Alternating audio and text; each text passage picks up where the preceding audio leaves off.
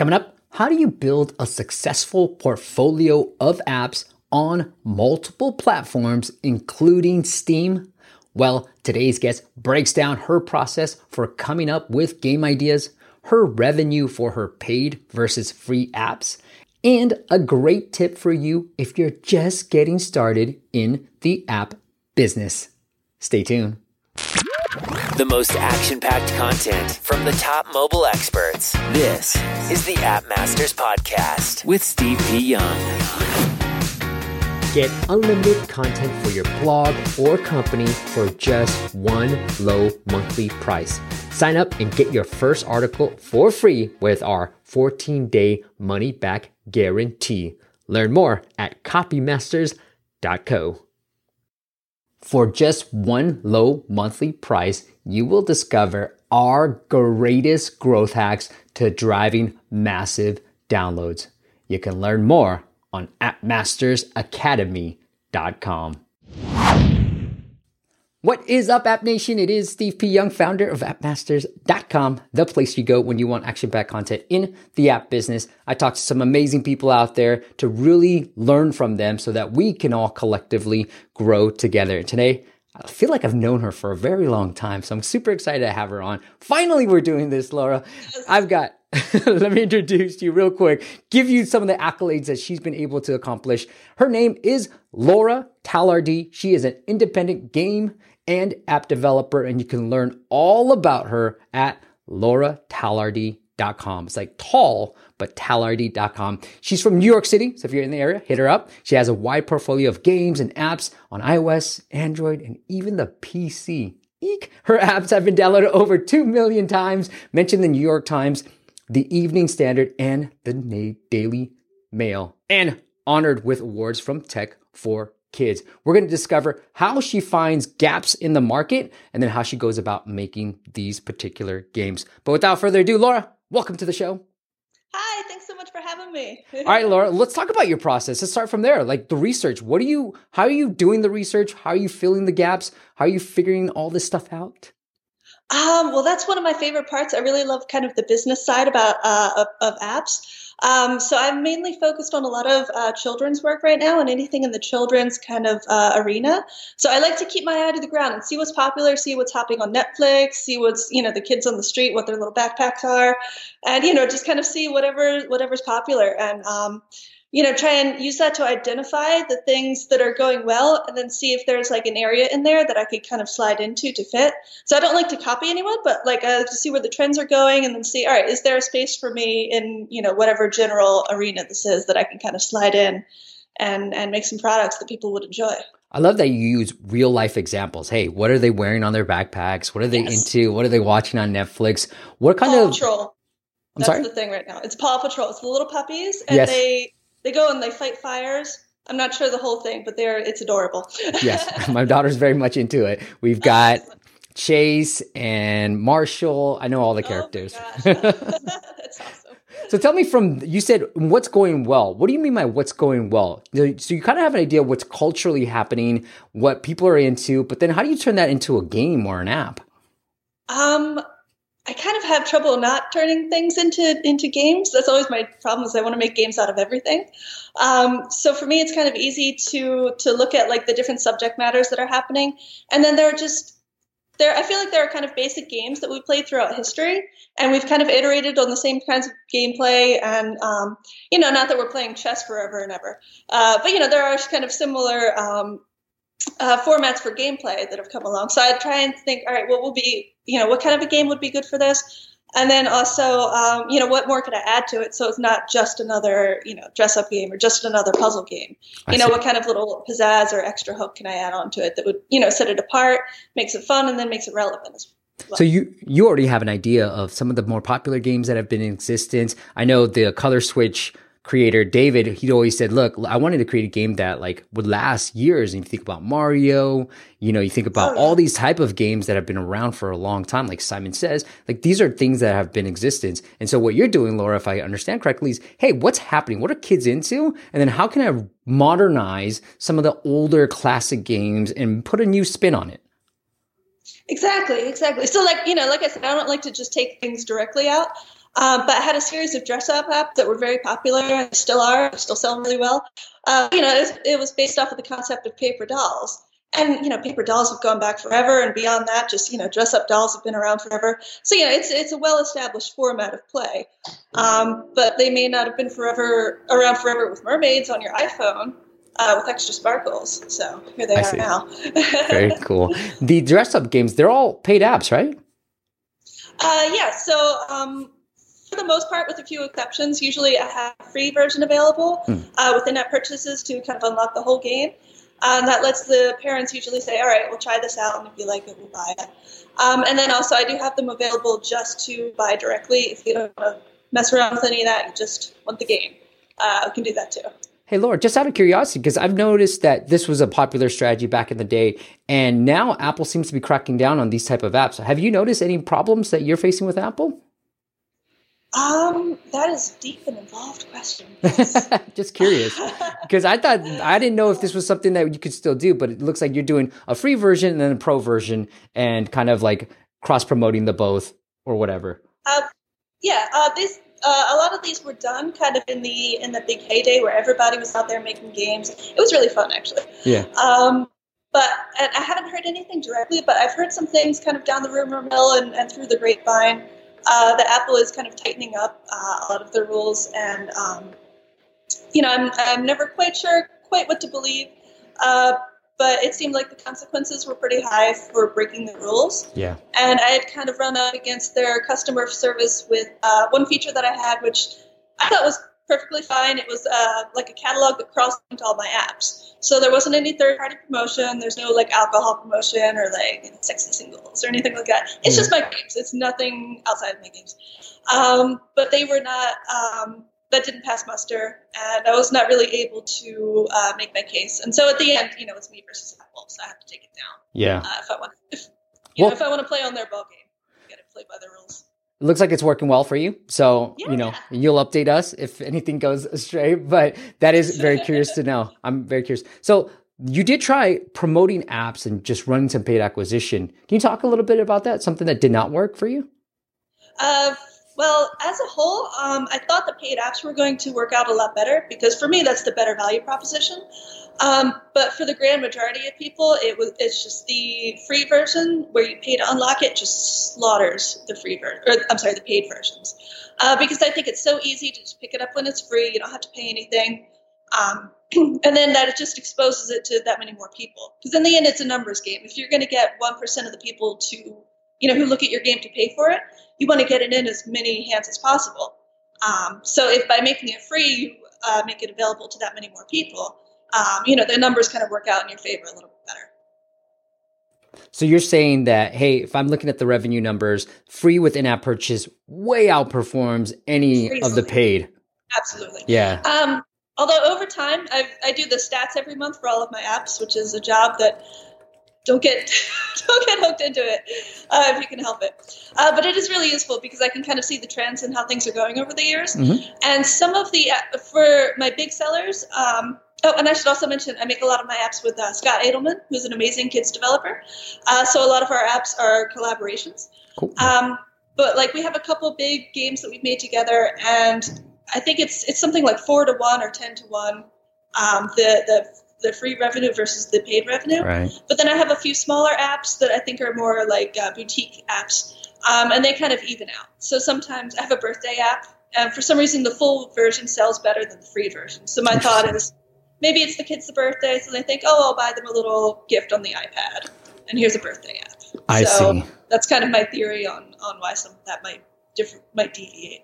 But to the listener out there who might be trying to figure out which one to pick, Free. would you free free with an app Free? 100%, Yeah. ever and ever. Yes. Sorry to like interrupt. It's too important. no, please do. I don't mind. So, how do you go about tackling? You said you had you work with was it David? Dave? Uh, Scott Adelman. Scott Adelman. You said you work with Scott a lot. How do you go about making a game? How do you, you know, what's the process like? Once you have an idea, you get some inspiration like Paw Patrol. How do you go about making and tackling that idea? Uh, well, we usually have um, somewhat of an idea. You know, it kind of starts from a little seed of, oh, we should kind of make a game around this or something. Yeah. Um, and if it's like one of the uh, one of the smaller projects, uh, we can kind of um, uh, hammer it out pretty quickly. Uh, we actually just did a huge, huge project that took um, 10 months to finish. It's a, a, virtual reality game. So I don't know if this is quite for your audience, but you know, it's making games. It's using a lot of the same software. Um, but basically, um, we kind of flesh out everything that we need. Uh, we assign tasks. So I'll tell, you know, we'll kind of agree, all right, you do this, this, and this, and I'll do the design and animation or whatever. Um, and then we'll decide whose account to publish it on, and everybody breaks and does their work and then comes together. And, you know, we check up, but at this point, we're just G chatting on the daily. Mm. Um, so we can kind of keep each other up to date.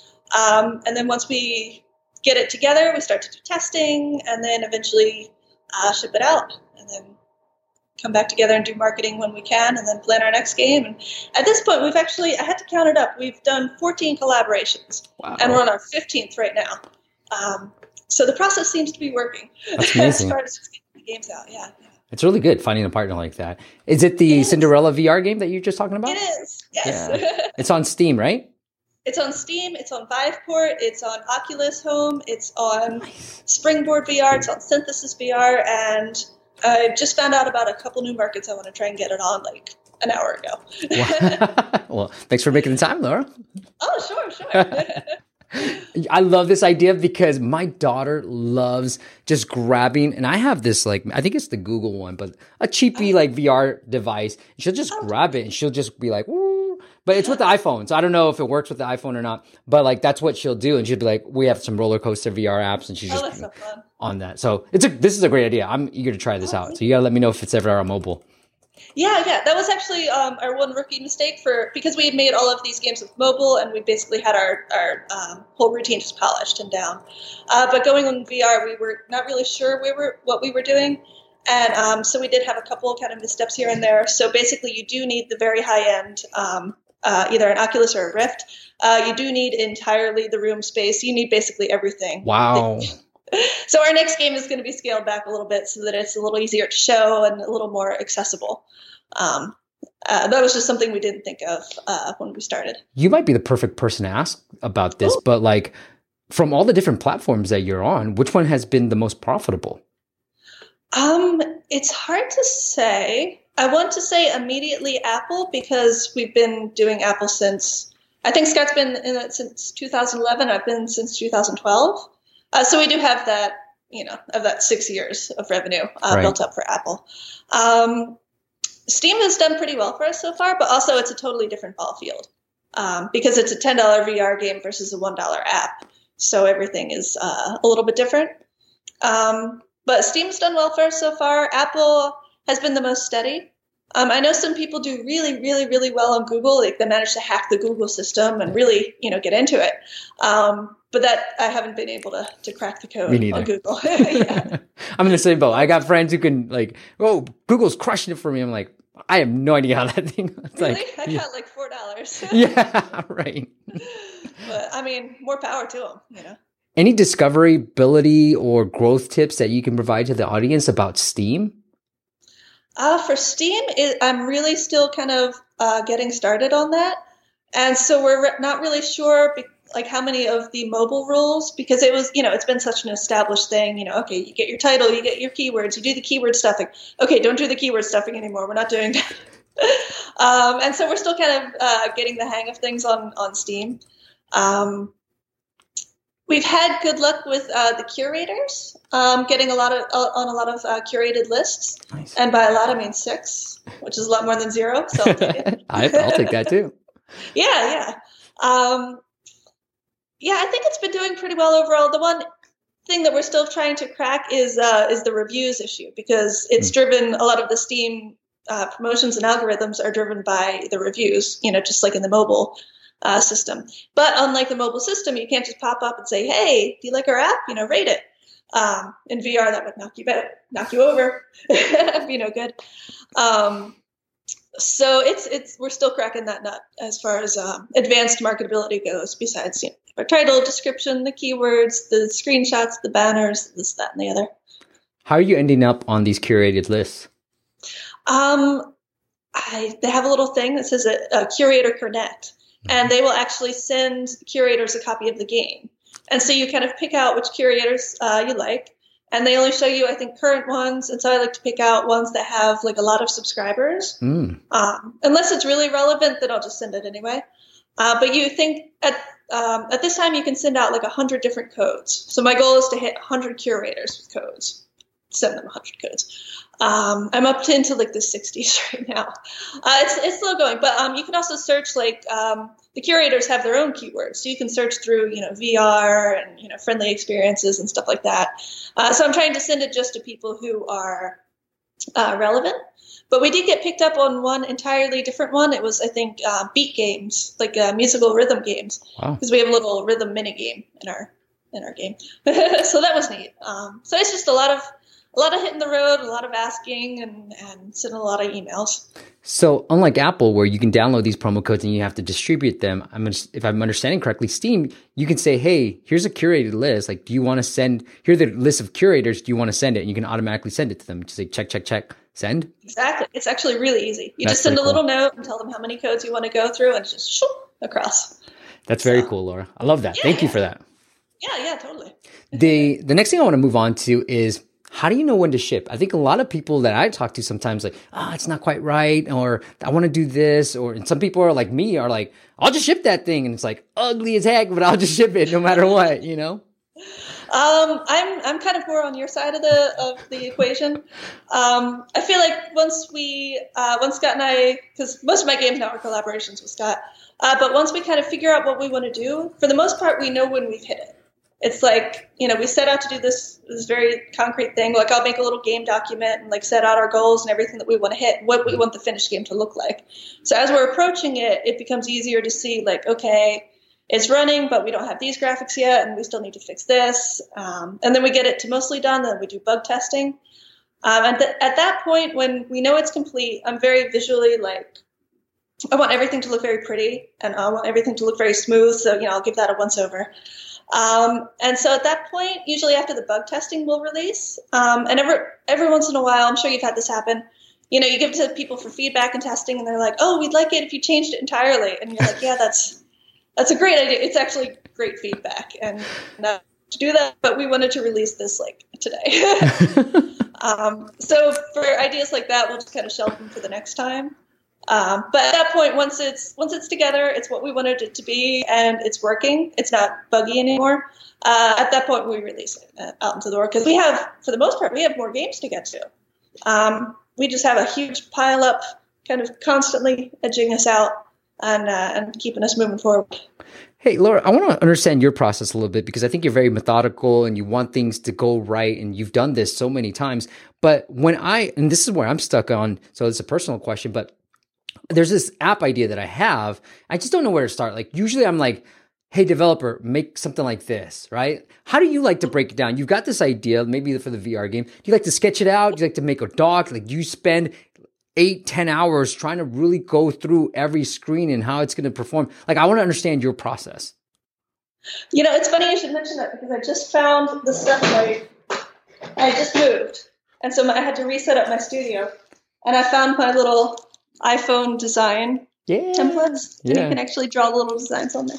So sometimes I do that. Is that the? um, I'm sorry. go ahead.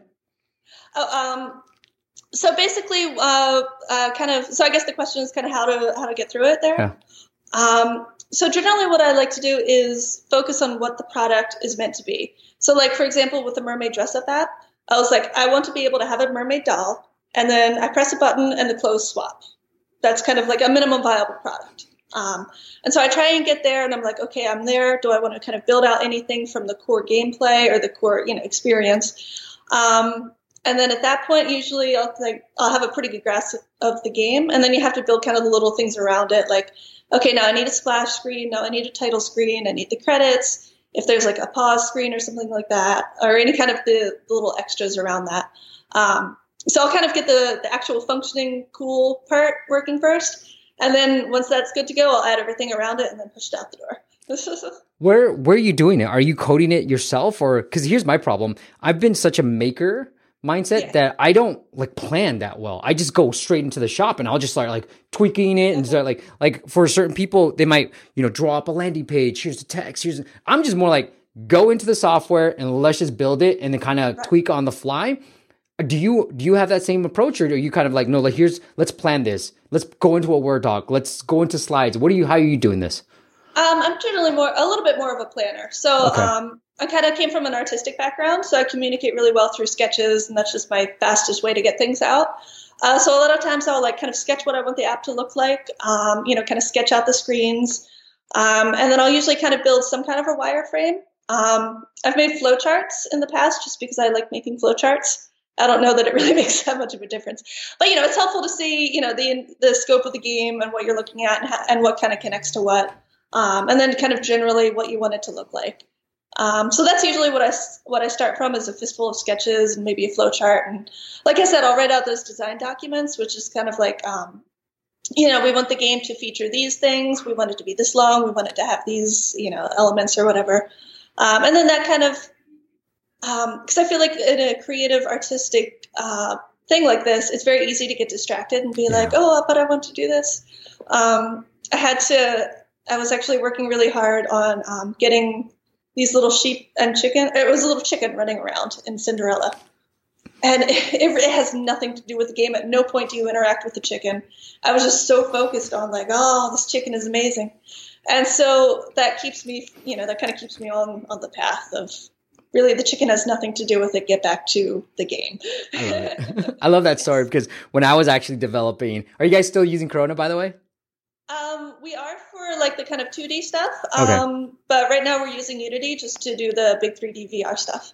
When I was coding back in the day, I had this kids game and I wanted the rain. I worked so hard on making the rain look right because I wanted different, you know, obviously all the drops can't look the same. They have to come at yeah. different speeds. And oh, so yeah. It was like, and I was like, no, that's not right. And it was just that. And it's just, it's a background thing. But, you know, like to the end user, they might not notice it. But like to us designers, developers, we're like, yeah. like, this rain has to look perfect. It's got to be perfect. yeah. You don't understand. It was completely that. It was totally that. exactly. And I'm happy to say the chicken behaves like 95% of the time. That's awesome. But like, in the end scene, like where it's the big climactic, like you know, Cinderella gets the shoe and everything's happily ever. The chicken will bust out of its little colliders, and I put a little sound effect on it when I was playing around with it. So it's this whole you know story happening around you, and this chicken just comes near you and starts clucking. It's not supposed to be there. It's like cluck cluck cluck. cluck. No, I like that. Did you do the sound effects? Um, I downloaded. I found those online, but uh, it's wonderful. It. It's a wonderful bug to get. the chicken escapes. It's funny because it, I feel like those are the really well designed games is when you've thought about some of the backgrounds. Because i've you know i got started the, making kids apps and i was like oh this is cool. Yes it has nothing to do with the game but it has yeah. a it's a background character and you need that because it adds i don't know motion adds texture. It has personality too and it lets you connect with something in the game. Like um we're working on a on a game now, and it's um, I shouldn't say too much, but um, it's a it's a really fun game, and it's bas- you're basically in a room the whole time, and there aren't really uh, that many characters to interact with. So I was thinking, you know, this everything is still, everything is like uh, static, and so I, I fought really hard. I was like, we we changed the story of the game and everything so that we could get a little pet cat, mm. and so mm. you you know the cat's not important at all, but it gives you something to connect with where you're like, oh, there's a thing. Hi, okay, let's do, you know, let's solve this game. Or, right. You know right? or whatever. I love it. So no, let's talk to the the first time developer because I know people in the audience are sometimes picking up. I hear from people like, "I just found your podcast. Oh my goodness, you know, it's perfect for when I'm just making this app." So the for the first time developer, and we've been in this space for quite a while now. For the oh. first time developer, like, what would you say, knowing all the years that you have under your belt, Laura? What would you say to that first time developer? I would say to make something um, small and easy to get started with. Um, and I like to tell people things now too because I started teaching, and it turns out yeah. that I'm really bossy. Um, no, it's great. I love it. Uh, but I always um, I like to tell my students and also and just everybody, uh, you know, developers getting started, because there's so much involved in game making that you don't even know until you get into it. And sometimes at that point, it's you get so overwhelmed. So if you just start off with something like if you just make a Pong clone, or just like something very easy where you just have to display some graphics. You have to have some kind of very simple interactivity. You have to keep track of some variables. Maybe you're writing to disk, you know, you're doing some kind of that. You kind of build around, you know, a start screen, a credit screen, and just kind of get used to the format of how of how a game kind of fits into an app binary or whatever, you know, the package that gets sent off. Um, I think starting smaller and making it the smallest thing it can be, and then just getting through the whole process is the most valuable. Because once you get through that, you've covered all the technical hurdles, and then you can kind of start really building. Um, instead of jumping in being like, oh my gosh, I'm going to make Skyrim, but mermaids, and it's going to be Minecraft. It's going to be amazing, you know. Uh, because I feel like if you get started with such high expectations, once you find out you know how much is involved um, sometimes it can be a little overwhelming. I've had that happen too. Yeah. and then you just have to kind of scale back and think all right what can i do? What's a doable amount of game for the time and and uh, knowledge that i have now? I love it. And then and then build from there. Laura anything else you want to cover before we hit the big finish? Um let's see. I'm not sure. Um, i'm really um, I'm just psyched still to be a part of the games community. I love always, you know, seeing more people come in. So I'm really glad you're doing this podcast. Um, you know, get more game makers in, get them passionate about about making these games, and um, and buy my games. I love it. You can find all of Laura's games on lauratallardi.com. Is there stuff on Scott's website at all? Yep, he is uh, scottadelman.com as well. Cool. Uh, that's A D E L M A N. Cool. I'll link that into the show notes as well. Laura, this has been absolutely amazing, but let's go to the big finish. Give us one app we definitely have to check out. Oh my gosh, what a surprise. Um, is it for like uh, developers or just like the app that I use a lot? Like, what's your favorite app? You put, I know what you put out down here. Do you want me to tell you? Yeah. Starts with a P, ends with a go. It's absolutely Pokemon Go. I just got a shiny today, so I'm like extra hyped. Very rare little dog. I'm surprised by the, the longevity of this game because sometimes I'm like, oh wow, that's still a thing, and yeah, there's still a great community behind it. Absolutely. No, I ran into somebody. I just moved, but I just ran into somebody today from my old uh, raiding group. It was really, it's really sweet. I missed them. Um, but no, I think because it's it's such a solid brand and it's such a solid like you know, Canada. It's been going since I was a kid. Yeah. You know, I was little and I love Pikachu. Now I'm quite older and still love Pikachu. um, but you know, it, it took advantage of the technology that's here that's in everybody's pockets. And um, you know everybody knows and loves the franchise. And it, it, keeps people social and it keeps them moving. Um, i'm totally that person that you get talking to at a party and they won't shut up about pokemon so. I'm assuming you're going to watch a new video new movie as well then? I'm kind of hyped about it yeah. Yeah. Ryan reynolds is so funny anyways. Oh my gosh. What's the, what's a lesson that took you the longest to learn? Um that the things that I want to make and spend time on are not necessarily the things that are going to be popular and that are going to make a game so well. Um, I was just telling the story to somebody um, uh, right before we got on online. Um, I spent a really long time making this really beautiful jigsaw puzzle app called Birthday Mer- uh, Princess Birthday Puzzles. Is that right? Princess Birthday Party Puzzles. Mm-hmm. Um, and it's everything is these fully articulated characters. There's a cast of like seven characters all princesses and princesses, and they have this whole animated birthday. It's amazing. It took me like I think seven months or something like that, and Scott as well. He was he was part of that. And midway, we were like, this project is killing us. You know, it's so complicated. Let's just make a quick little app. So we made shapes puzzles. It took us a week. I cut out circles. I was like, what's the easiest thing we could do? Shapes. So it's like triangles and circles and stuff, and that outsells the Princess app uh, pretty consistently. So seven months versus two weeks um, I that was the big lesson there. It was just sometimes you just want to make it because it's it's big and complicated, but that doesn't necessarily mean that people are going to respond to it. And sometimes it's just so, something you didn't expect at all. Yeah. So the time doesn't really always correlate. That's great advice, Laura. The website is lauratallardi.com. Go check out their newest game, Cinderella VR, on Steam. That's going to be linked up into the show notes as well. Laura, if the per- if the audience wants to connect with you personally, do you want to send them anywhere else? Um, sure. Well, you can go through my website. I'm also on Twitter.